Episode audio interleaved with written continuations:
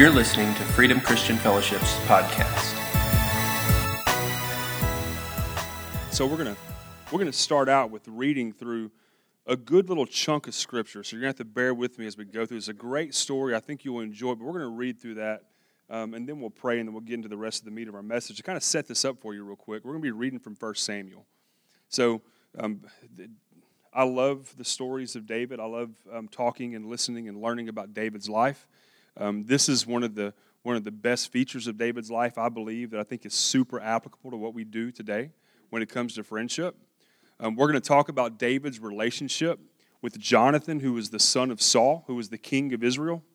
Uh, most of you have probably read the story. Most of you have probably done some time studying on the story. As a matter of fact, you've probably heard someone get before you and speak about friendship and use this as a point of reference. But it's such a good depiction of what friendship is supposed to look like and what I believe God designed us um, to look like in friendship with our, with our brothers and our sisters. So, to kind of set the stage, you know, David, um, uh, after he had, he had um, slain Goliath and, and took off his head, he was praised throughout the land of Israel. And Saul um, took a, a great liking to David. He put him over um, some different factions of his army. Um, David was going through some really, really good times. There was a lot of good things were going right for David. Like I hope there's a lot of good things going right for you guys. But unfortunately, throughout the course of that, um, Saul began to get jealous and disgusted over David's success. So Saul knew that God had called David to be the next king of Israel. But I don't think that Saul was ready to relinquish that role yet to David. And so David took a liking and became a very close friend to Saul's son, Jonathan. And so that's where we're going to pick up in the story is where Jonathan is kind of finds his place, finds himself in a place that's kind of between his good, dear best friend David and his father Saul, who's the king of Israel.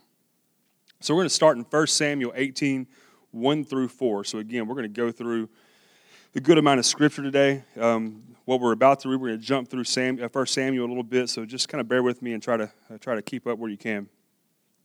So in 1 Samuel 18, 1 through 4, it says, After David had finished talking with Saul, Jonathan became one in spirit with David, and he loved him as himself.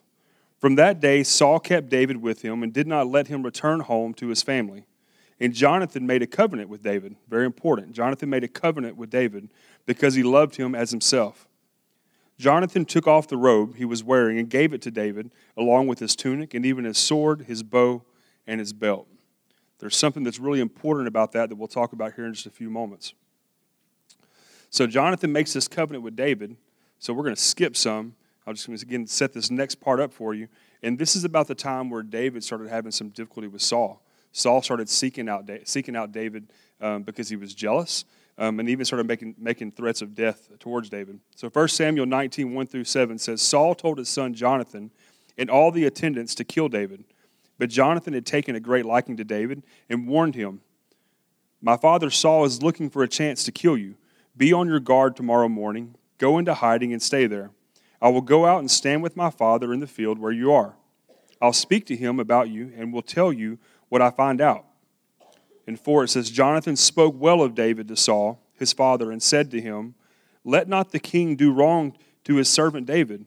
He has not wronged you. And what he has done has benefited you greatly. He took his life in his hands when he killed the Philistine, talking about Goliath.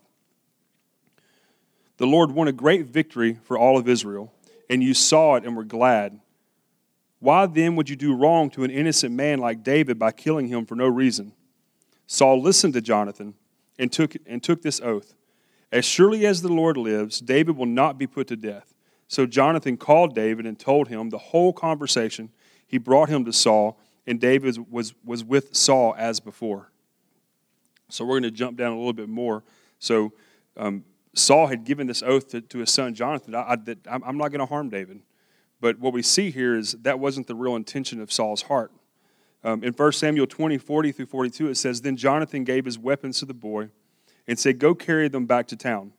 After the boy had gone, David got up from the south side of the stone and bowed before Jonathan three times. What happened here was David was sent out into the wilderness and he was hiding from, from Saul.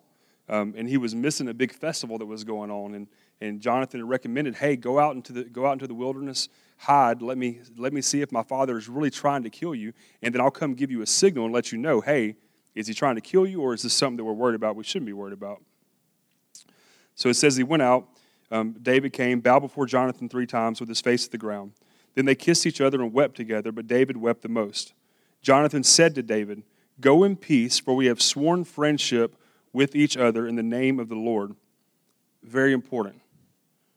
We have sworn friendship with each other in the name of the Lord, saying, The Lord is witness between you and me, and between your descendants and my descendants forever. Then David left, and Jonathan went back to the town.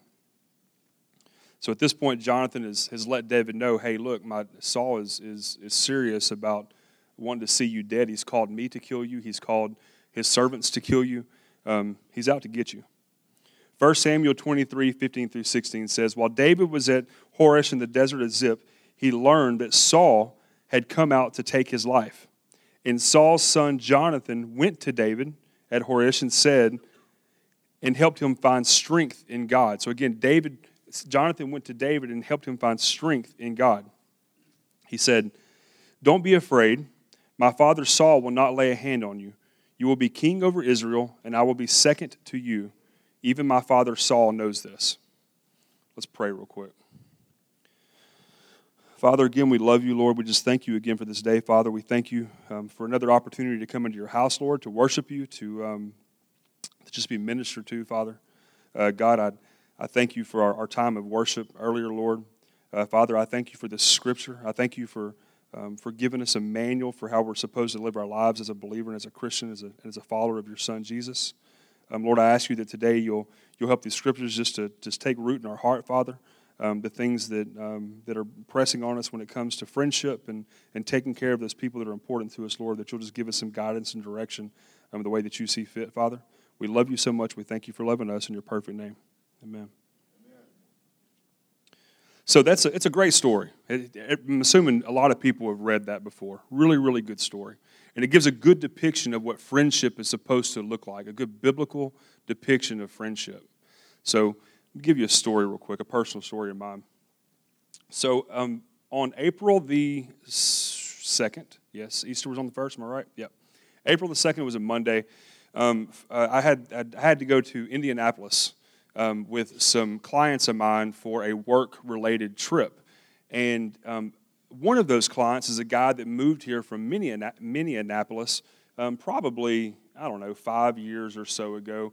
And over the course of the past five years, um, me and this fellow, his name is Jason, we'll just leave it at that, um, we've become pretty good friends.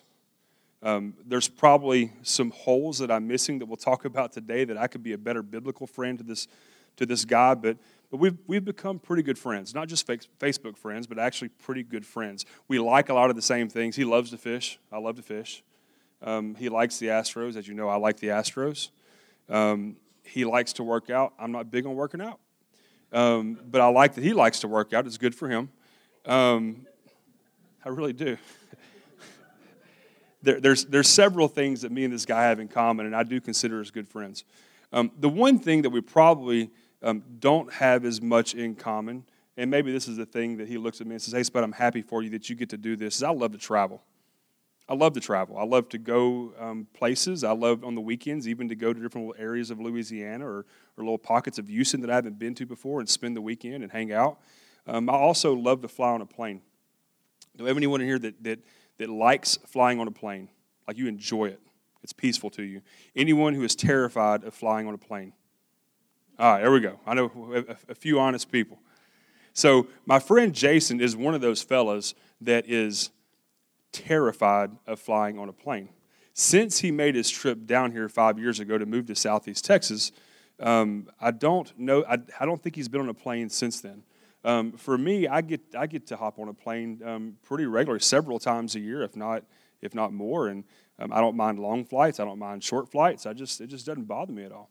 And so on that Tuesday, we had flown to Indianapolis. We went and, and did some work out there, and then we actually came back on the 3rd. So, if you guys recall, the 3rd, there was a pretty good storm that was moving through Houston and into southeast Texas. We didn't, we didn't fly out from Indy until probably about I had to guess probably six o'clock or something like that. It was pretty late in the evening. That's about the time the storm was coming through. There was actually some talk while we were at the airport in Indy that they were going to potentially delay our flights because the flight would be too rough coming back um, and flying into Houston. And so I like I don't mind flying out of Beaumont. I'll fly out of the regional airport and go to Houston or Dallas and connect and go somewhere else. And if you ever fly out of that airport, these are some pretty small planes. Sometimes they're even the ones that somebody's calling me. They should be calling me during church. They should be in church. I should be a better friend and invite them to church. right. And so sometimes, like some of those planes even have like the propellers on the front, like not the front front, but on the sides where the engines are. I mean, these are they call them pond jumpers, little bitty planes. And if you ever hit a pocket of turbulence in one of these planes, it gets pretty sketchy sometimes. Like it really does. It'll if you're not familiar with it, it'll shake you up. Anyway, and so we're flying back from from Indianapolis, and we get on this small plane. It was a little bit bigger than the one with the propellers, but it was still what they call an Embraer jet, however you pronounce it um, which is a pretty small plane, probably only holds roughly 30 to 35 people. Those big 757s and planes like that, you go through turbulence, sometimes you don't even feel it, depending on where you're at in the plane. But on these things, you feel every single bit of wind, every cloud, everything that you go through. So we get to this point. So, me being the good friend that I am, um, we're sitting, I have two rows, two seats to myself right here because we had jumped up because the plane wasn't full. And then my buddy Jason was sitting in the, the row or the, the seats adjacent to me over here. And we're cruising, and the, um, the captain comes on, the, the oh, actually, the, the, um, the stewardess had come on first and said, Hey, look, guys, do us a favor. Um, please make sure your elbows and, and, uh, and knees and ankles are out of the aisles just in case we have to come running. They said this, I'm dead serious. In case we have to come running down the aisle. And so we're like, hmm, that, that, that raises some, some reason for concern. Still hadn't gotten bad yet. We hit a couple of pockets, but nothing bad yet. And so then we we look, and it's it's there's pretty. It's it's getting dark outside. A beautiful horizon through the um, through the windows, and all of a sudden it just gets dark. Like I felt like like the disciples on the boat when the storm hit. Like it just gets really really really dark. Like um, any Lost fans? Anyone ever watch Lost? The show Lost. If you don't, I'm sorry. If you if you do or did, you'll appreciate this. Remember the black fog? It looked like we were riding through the black fog. Like, and so and there's lightning striking on the outside. And then the captain comes on the over the intercom and he says, um, passengers, if you could do me a favor, if you make sure your seat backs are sitting up, make sure your tray tables are lifted up and secured, make sure your seatbelt is tightly fastened, just in case we have to do some maneuvering. So again, raises lots of reason for concern. And so I've honestly flown through some pretty good turbulence, and so it, it, I wasn't that concerned but what we found out, and you can actually look on the United app and see where you're flying and the conditions you're flying and while you're actually in the air flying, we got stuck in the middle of the storm. Like we were literally stuck in the middle of the storm and we couldn't get out. We couldn't go to the left, we couldn't go to the right. The, they, the, the tower wouldn't allow him to maneuver out of the storm, so we were just stuck dead square in it. So, again, me being the good friend that I am, that's why we're talking about this today. There's a couple of ladies who are in front of us, and um, probably two seats in front of Jason, and one's crying. I mean, she's she's bawling. Um, there's stuff that's falling out of the overhead bins. Um, oftentimes, you can look at the stewardess and tell what kind of situation you're really in. If the steward is laughing and just joking around, and, and she or he looks fine, then you're probably okay. But when their knuckles are white from gripping the edge of their seat so tight, and they fly probably 20 times a day, yeah, reason for concern there's people there's there's some people behind us who are um, who are praying in Spanish. I mean, it's it's it's getting pretty sketchy on this plane. So this is the point of the story.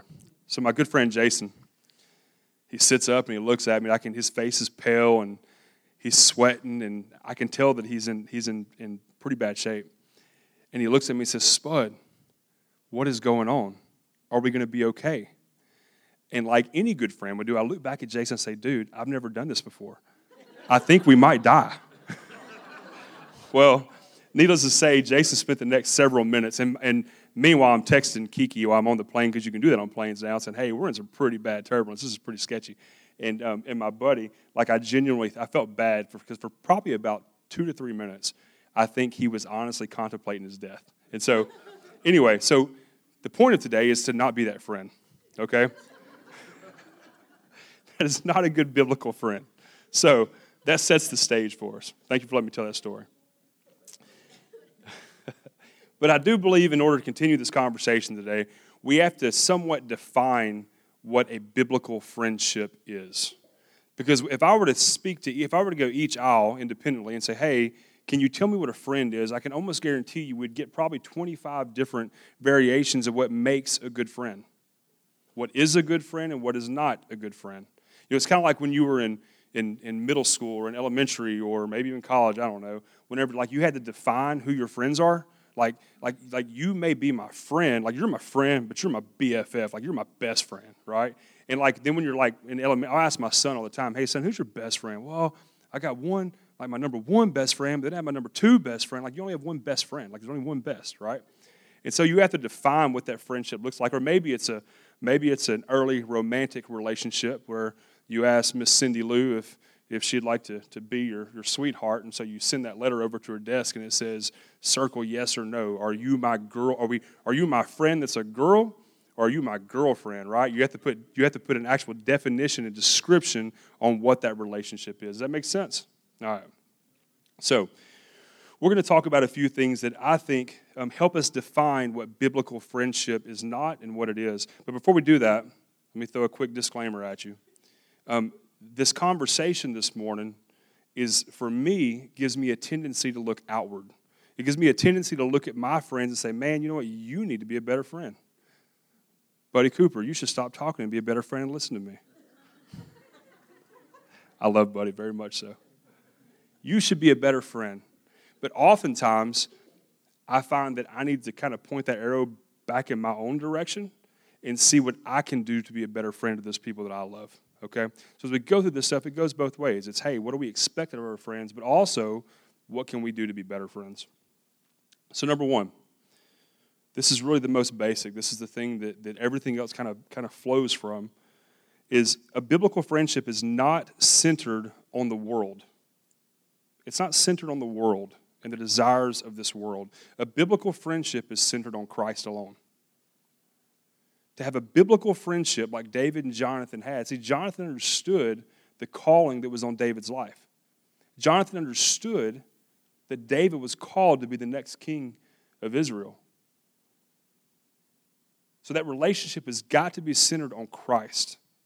If me and Ray are good buddies and we're going to hang out, we're going to do some fun stuff, we have to make sure that our relationship is centered around a relationship with Christ and spreading the gospel throughout all the land. Make sense? All right, number two. A biblical friendship is not convenient, but it's a commitment. It's not convenient, it's a commitment. To kind of give you an idea of what a convenient relationship looks for, I, I have several of them, several. Um, and again, understand, guys, I'm not saying that you shouldn't have acquaintances. I'm not saying that you shouldn't be friendly to people.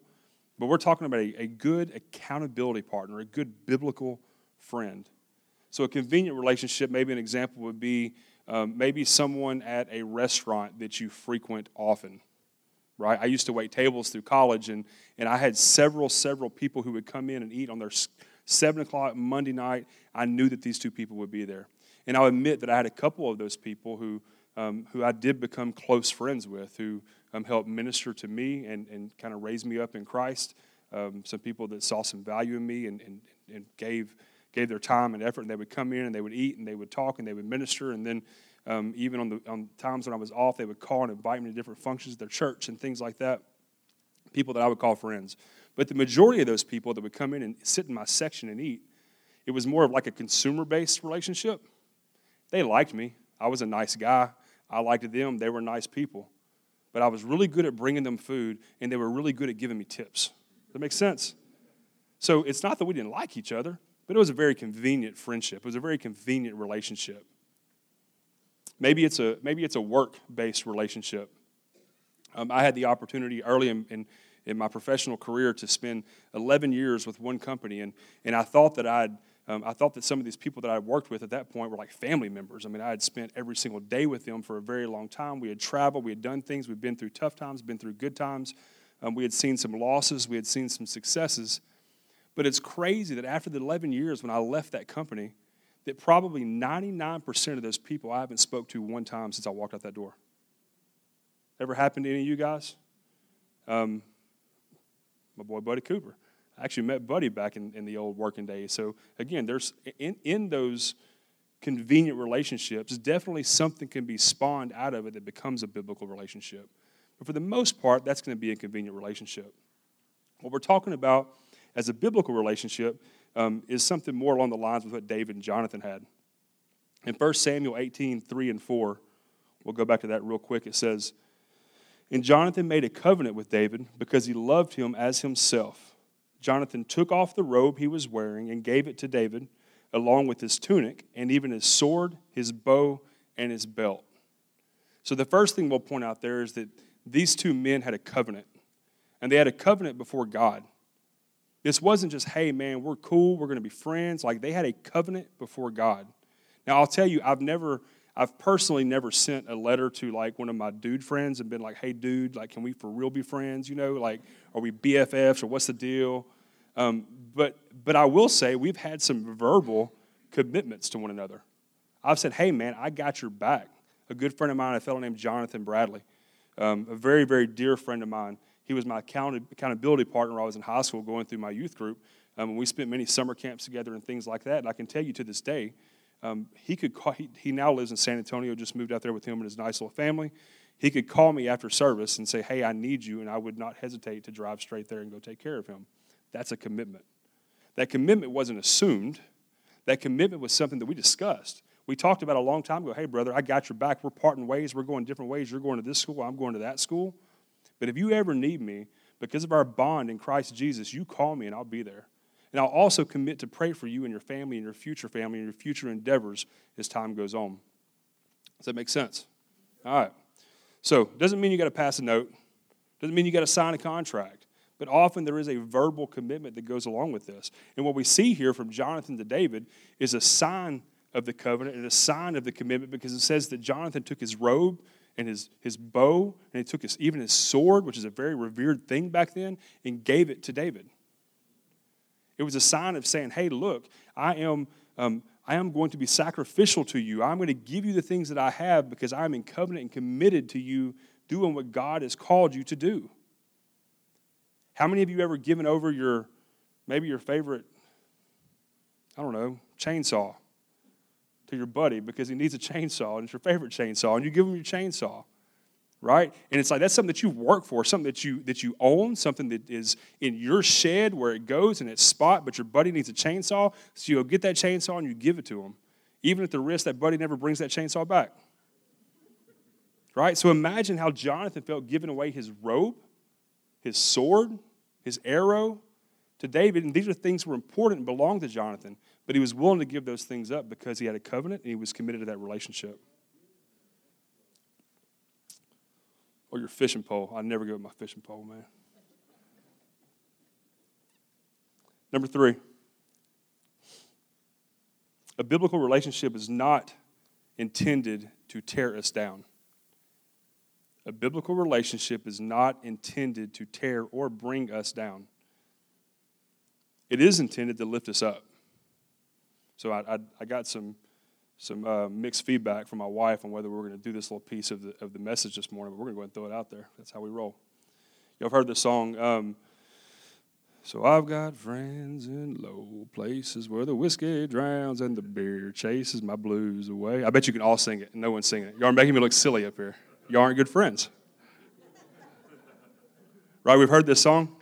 This is actually if you grew up in the era that I grew up in, or I suspect if you're younger than me, or maybe even a little bit more seasoned than I am, either way, this is an anthem for friendship. If me and my old high school and college buddies get together, I can and we light a bonfire, I can almost guarantee you that that song will be played a minimum of one time, and I can also almost guarantee you that when we play it, every single soul who is at that bonfire maybe even the people at the bonfire next to us are going to start singing that song. How many people know the words of that song? Yeah, exactly, right? It's the anthem of friendship. Here's the deal, guys. This, I'm not here to, to condemn um, whiskey drinking or um, beer drinking. I'm not here to condemn um, putting on the old cowboy boots and kicking it around on the old sawdust at the, at the saloon across town, but I am here to condemn pulling your friends down to low places. See, here's, here's, a, here's a really, really, really important truth about good friendship. If, it's in, if biblical friendship is intended for me to edify and pull you up, I can't pull you up if I'm down. Make sense? If I'm in a place of, of I'm not saying I'm going through some tough times, because here's the deal David went through, went through some extremely tough times. There's a lot of strong um, believers who have a solid, tremendous foundation in the Bible who go through some really, really, really tough times. Understand that your circumstances and your times, they don't define where you're at. We're called to live above those things. We're called to find our joy in Jesus. We're called to be overcomers, to be defeated, be, defeaters of sin in the grave because our Lord and Savior Jesus Christ defeated sin and the grave. We talked about it Easter last week or the week before last, whatever it was. So, just because you're going through tough times, that doesn't mean that you can't be living in a high place where Jesus is at. And so, the only way that you can pull that friend up is if you yourself are prepared and you yourself are tuned in and you yourself are living in a place that is higher than the low. Fair enough? I don't want to be pulled down to low places. It's a great song. It's a great, if you've ever been to a Garth Brooks concert, it's a phenomenal concert. Personally, I think he ruined country music, but it's a great concert. It's a whole different conversation. But we're welcome if you're my friends, we can have that conversation. Biblical friendship also is supposed to strengthen us in Christ. It says in Scripture that Jonathan went out to strengthen David in God. To strengthen him in God, not to tear him down, not to pull him away, but to strengthen him in God. And also under that same topic, this one's this one's big. If you're if you're taking notes or not, jot this one down, put it in the middle bank, whatever the case may be. Biblical friendship reaffirms God's calling on you or your friend's life. If it's a true biblical friend, they know what God has called you to do. They know what God intends for you to do. They know the path that God is laying out for you to, to do in your life, to do and be in what He's called you to do. And a biblical friendship will pull you into that, pull you up into that, in spite of what it does for themselves. See, something that's pretty unique and, and neat about this, let me find my reference here. It says, While David was at Horesh in the desert of Ziph, he learned that Saul had come to take his life. And Saul's son Jonathan went to David um, at Horesh and helped him find strength in God and told him, Don't be afraid. He said, My father Saul will not lay a hand on you. This is where it gets really, really good. He says, You will be king over Israel. Jonathan says, Look, I know that God has anointed you to be the next king of Israel. And as a good friend, I'm here to reaffirm and tell you and remind you hey, I know you're afraid. I know the king of Israel is trying to hunt you down and chop off your head. But don't forget, my dear friend David, that God has called you and anointed you to be the next king of Israel. That's the calling on your life. But here's where it gets really, really good, and we know how good of a, a friend Jonathan is, is he says, You will be king over Israel, and I will be second to you. I will be second to you, David. Why is that important? Because keep in mind also, Jonathan is who? He's Saul's son. So who is the earthly heir to the, to the, to the throne? It's Jonathan. So Jonathan says, Look, not only am I raising you up and lifting you up into what God's called you to be, but I also understand that I lose my earthly position in order for God's promise to be fulfilled in your life. Man, how powerful is that? How many friends do you have right now that would do that same thing for you? They would put themselves back, take a step back, take a, a step out of the spotlight to have it put on you because that, that's what God has called you to be. A better question is how many friends would you do that for? How many friends would you do that for? How many friends would you allow your life to take something that is yours, something that's promised to you, not by God, but promised by this earth, promised by your hard work, promised by your bloodline, promised by your inheritance, and you're willing to give that up for a friend, it's a big deal. Biblical friendship is not to tear us down, it's to lift us up. Number four, biblical friendship is not self serving, it is sacrificial. And next to, next to a relationship being Christ centered, this is probably the most important one at least in my opinion. There's probably room for some argument there and debate. But in my opinion, it is. Again, Jonathan would have benefited greatly if he would have done what his father told him to do and went and killed David. He had a lot to gain. He had a lot to gain. I can tell you, speaking from personal experience, not, it's not something that I'm proud of. But there's definitely been times that I've kind of pushed my friends to the side because I knew I was the one that was due that. I knew the one that I, I was the one that I thought deserved that. That's not very sacrificial of me, right? It's not being a good friend. See, Jonathan was unbelievably sacrificial. He gave up his inheritance to see that David achieved what God called him to do.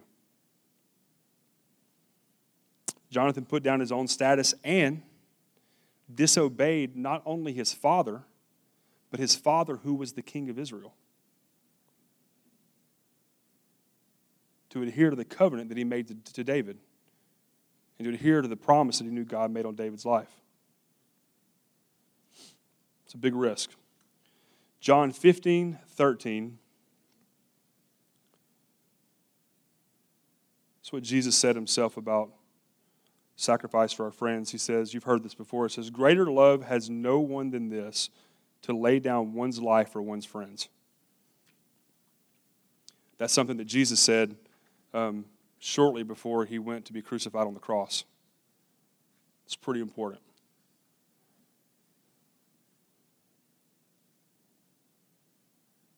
There, there's, there's no representation of love in a friendship and relationship than to lay down your life for your friends. You know, we use that verse a lot when it comes around Veterans Day and Memorial Day, some of those days.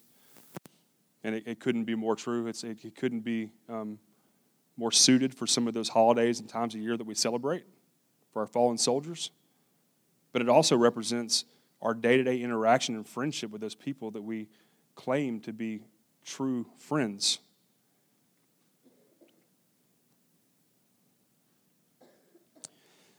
Jesus gave us the perfect illustration and depiction of what friendship was supposed to look like. He was the perfect friend. He is the perfect friend. I, I often get challenged sometimes. You know, Pastor Andy spoke about reverence a little bit earlier, and I often get challenged at times. I'm going to be honest with you guys, calling Jesus my friend because he's my king.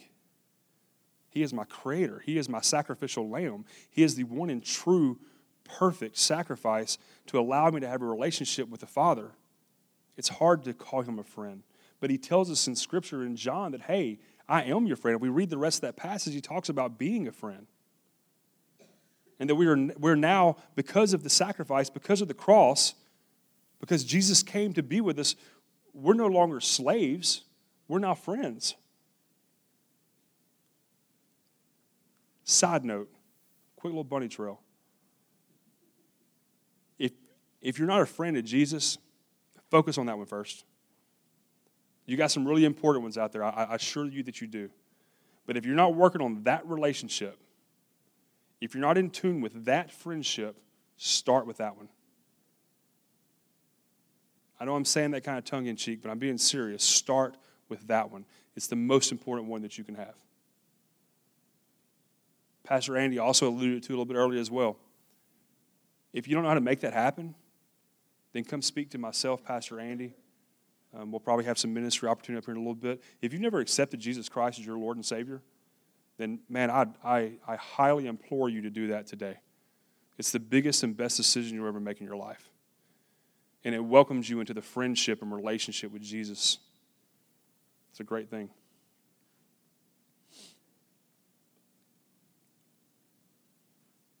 So we kind of talked about what it, what it is and is not to be a biblical friend, to have a biblical friendship. Everyone have a pretty good understanding. All right. So now let's talk about, to kind of start wrapping this thing up, some applicable things um, to have a biblical friendship. Some of the things that we can do some of the things we can be in order to not just be a better friend, but seek out better friendships as well. You know, often, you, you can probably attest to this, your friendships kind of follow suit with how you act in that relationship. If I'm flaky to my friends and they want to go hang out and do cool stuff, and I'm like, yeah, I'll go, and then I don't show up, like next time I call them to go hang out and do cool stuff, they're probably not going to show up either, right? People respond in friendship the way that we act out. Number one, be loyal. Pretty simple. Be loyal. Jonathan was extremely loyal to David. Be a loyal friend. Again, even in spite of, of the direction from his father, the king of Israel, to, to seek out and kill David, Jonathan was still extremely loyal. What we didn't read in some of that, some of that scripture was the plan that Jonathan put forth to let David know that, hey, my dad is serious about wanting to kill you. And not only did he put that plan out, not only did he make a commitment to David, but guess what he did? He walked it out. He saw it to completion. When you make a commitment to your friends, when you make a commitment to be there, if I make that commitment to my friend Jonathan Browley that, hey, brother, when you need me, you call me, and I, will, I don't care where you're at, I will come to you and take care of you, live out that commitment. We'll talk about this here in just a little bit again. But when you tell, when you tell a friend that you're going to do something, you have to do it. Because we expect the same thing in return, right? Justin, you can head up, sir. If I can get some Garth Brooks, that'd be great. Thank you very much. Number two, be joyful. Be joyful. Have a good time. Have a good time with your friends. Don't go to low places, but have a good time with your friends. You're probably friends because you, you have some common interests, whether it's fishing or, I don't know, shooting skeet or watching movies or, I don't know, sewing, knitting, whatever it is. Be joyful. Do something you enjoy doing. Don't call me to work out. I'm probably not going to go with you. I'll play tennis with you. I'll even play basketball with you, but I'm not going to go work out. I'm not going to go run. This is a pretty cool scripture that, that I, would, I would venture to guess a lot of people haven't heard. This is written by, by Solomon, who um, is a pretty wise fellow. Ecclesiastes 8 14 through 15, it says, There is something else meaningless that occurs on earth the righteous who get what the wicked deserve, and the wicked who get what the righteous deserve. This too I say is meaningless. This is good stuff. Listen to this. Listen very closely. Probably read it up there, I bet. Don't read ahead of me. So I commend the enjoyment of life because there is nothing better for a person under the sun than to eat and drink and be glad. Because there is nothing better for a person under the sun than to eat and to drink and to be glad. Just let that soak in for a second. Be glad. Don't overeat. Eat better stuff if you can, but enjoy doing it. Be glad. Be glad. Hang out with people that make you happy. I understand that there's sometimes people are going through some tough stuff, and not all your interactions are going to be joyful and happy and, and full of, of laughter and all those things. Sometimes it's full of tears. What we're doing is what we said earlier, we're pulling them up. We're taking them out of the low place to a place where they can be glad, where they can be happy, where they can be full of laughter and joy. Be joyful. Be a joyful person to be around. If you want to lose a friend quick, be a turd. Don't be happy. Go eat with me when I'm really hungry. If I'm really hungry and we go eat and I don't get my food quick, I'm not mean, but I'm like that Danny DeVito commercial. Like I get grumpy quick. Be joyful, be happy, do things that you enjoy doing. Live it up, live life. He gave, God gave us. Whenever He says we're created in God's image, I don't think that I look like God. I think, but I think my emotional and spiritual characteristics are like His. And I think that if I have the capacity to be joyful and happy, I think that that comes from Him. I know that comes from Him. Be joyful. This is a good one. It's a really good one. Guilty. Be, be prayerful. Commit to prayer for one another. We can find scripture all over this beautiful book that talks about that. Commit to prayer for one another. But here's the kicker. Like who who this week has received a text message or been on a Facebook thread that had the, the praying hands? Anybody? I'm gonna pray for you, girl. My girl, my baby's being so bad. She's she's won't sleep through the night, and my kid's getting. I'm gonna pray for you. I'm gonna pray for you, girl. There's so many times. I'm just gonna be honest with you guys. To be really honest, there's so many times that I commit to prayer for people and my friends that I, I their needs never touch my lips. I hope that I'm the only one. I really do. I hope that I'm the only one. My suspicion is that I'm probably not. When you commit to pray for someone, see it through. I give you guys my commitment that moving forward, I'm going to make a, a very strong effort that when I tell any one of you that I'm going to pray for you, that I'm going to pray for you. I'm going to commit time. I'm going to mark out time on my calendar for the day, my week, whatever the case may be, and I will pray for you. If you tell someone you're going to pray, pray for them.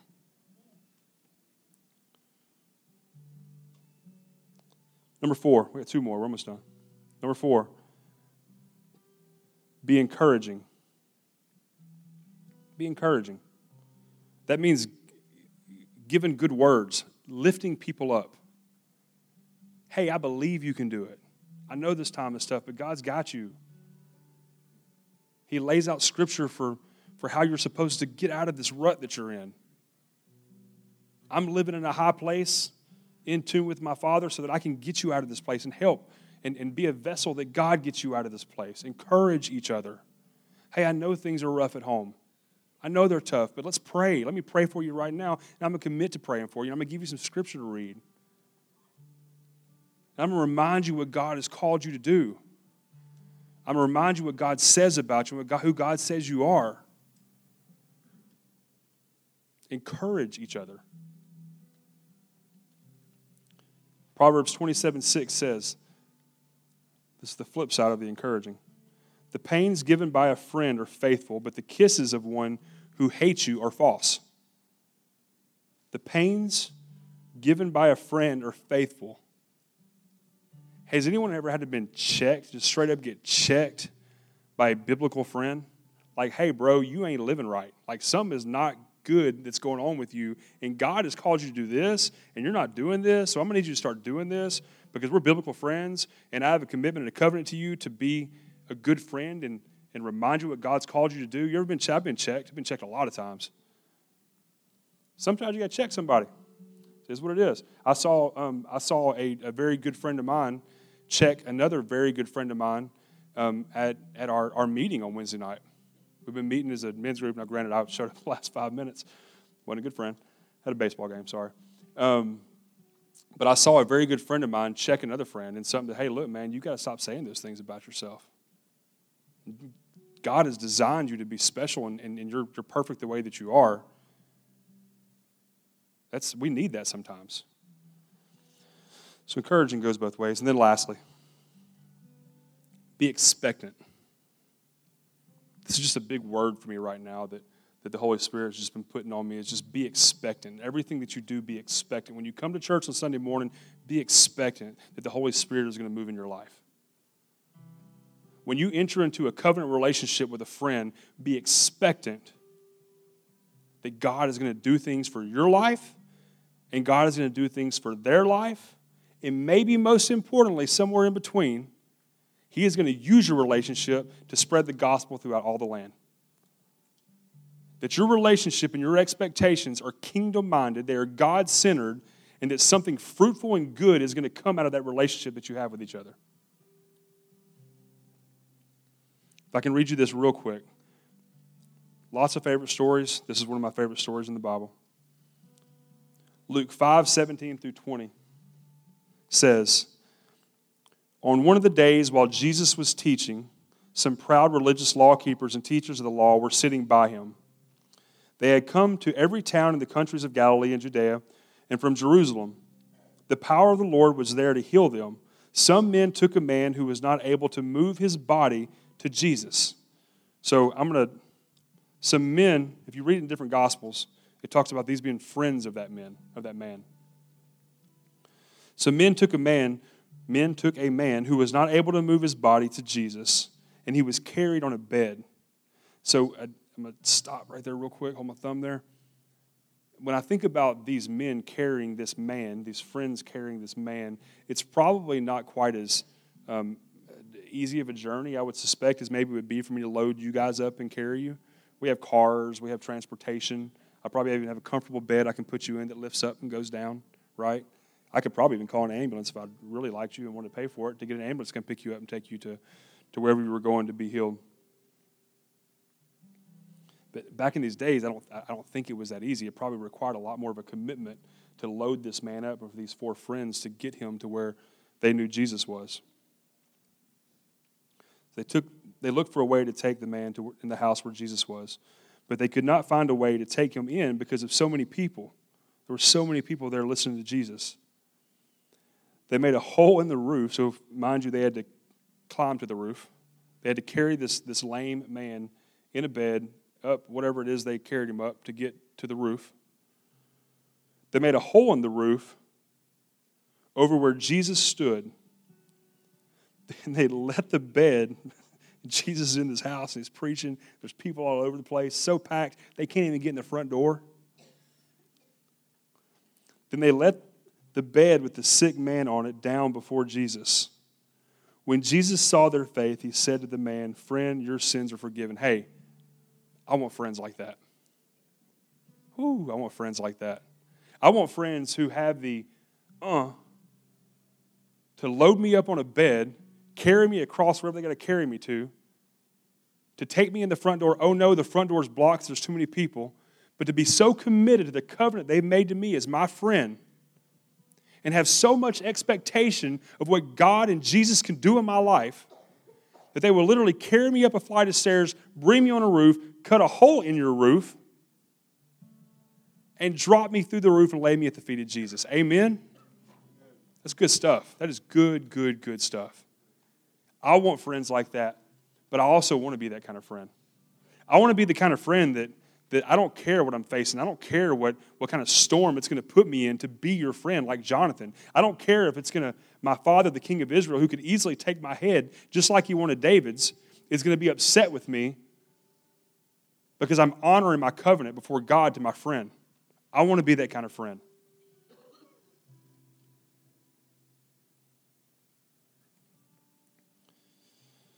Go ahead, stand up if you don't mind, please.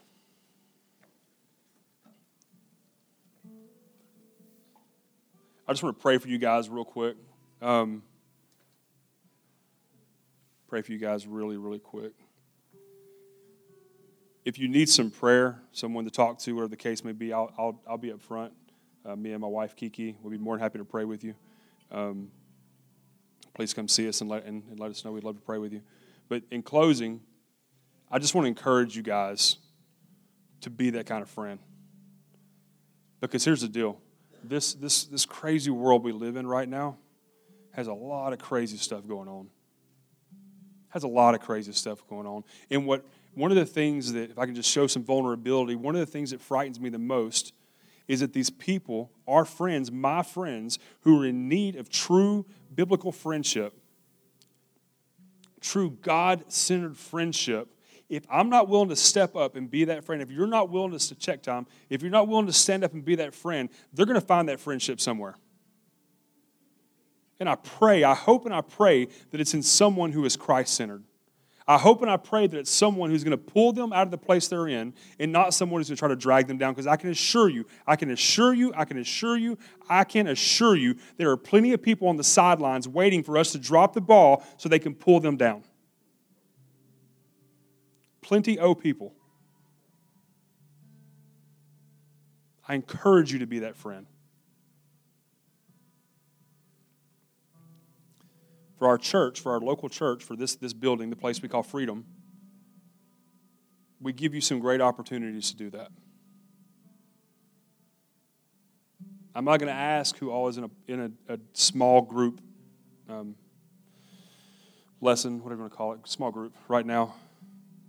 But that's a great opportunity to start. If you're looking for some of that friendship, if you're looking for some of that friendship, joining a small group on a Wednesday night, Thursday night, Tuesday night, whatever night the group meets is, man, a great way to start that. That's what they're designed to do. That's why we do small groups. That's why we believe they're so important because we believe that we have to live in that intimate friendship with each other. And it's really difficult to do in a setting like this where we're all on this, we have a couple hundred people or so in, in a building at one time. You may get to chat a little bit when service is over, maybe a little bit before. If you're late like me, probably not before, just after. But Wednesday nights, these small group sessions, this is that's, that's where you can make those connections, and we encourage you to come do that. The second area is this isn't a this wasn't a sermon to get you to come serve, but but try serving in a ministry, whether it's Second Saturday or children's ministry or our youth group or or the worship team or in media. I can assure you, there's tons of areas all over the church that you can serve in. And that's a great way to start building some of those lasting friendships some of those biblical, God centered friendships. All right, so I love you guys so much. You are awesome. Um, I'm going to pray for you real quick. I'm going to pass over to Pastor Andy. He's going, to, he's going to wrap us up. So, Father, again, we love you, Lord. Again, we thank you for this day, God. We thank you for another opportunity to come into your house, Lord. God, I thank you for the, the friends that, um, that we have here today, Lord. I thank you for, again, just giving us depictions in your word of, of what our Christian life is supposed to look like. Um, including our relationships and friendships. Father, I ask you just to just to help me be a better friend. Father, help me have to have more discernment to the needs of my friends. God, give me wisdom to um, um, to share with them. Father, help me to keep myself in a place that um, that's pleasing to you, so that when my friends need me, I can pull them out of the, the place that they're in. God, Father, I ask you just to um, start to just mend hearts inside this place. God. Um, work on forgiveness issues, God. Maybe that's something that's keeping someone from from some good intimate friendship Father, fathers. They struggle with forgiveness. Um, I ask you, you know, because of what your son did at the cross, that you'll just take care of those things, Father, in an instant. God bless our people, give our people joy, help them to really root themselves in what, what Solomon said is that you know, we're supposed to be glad and be joyful, Father. You're a good Father. We love you so much, Lord, we thank you for who you are. Amen.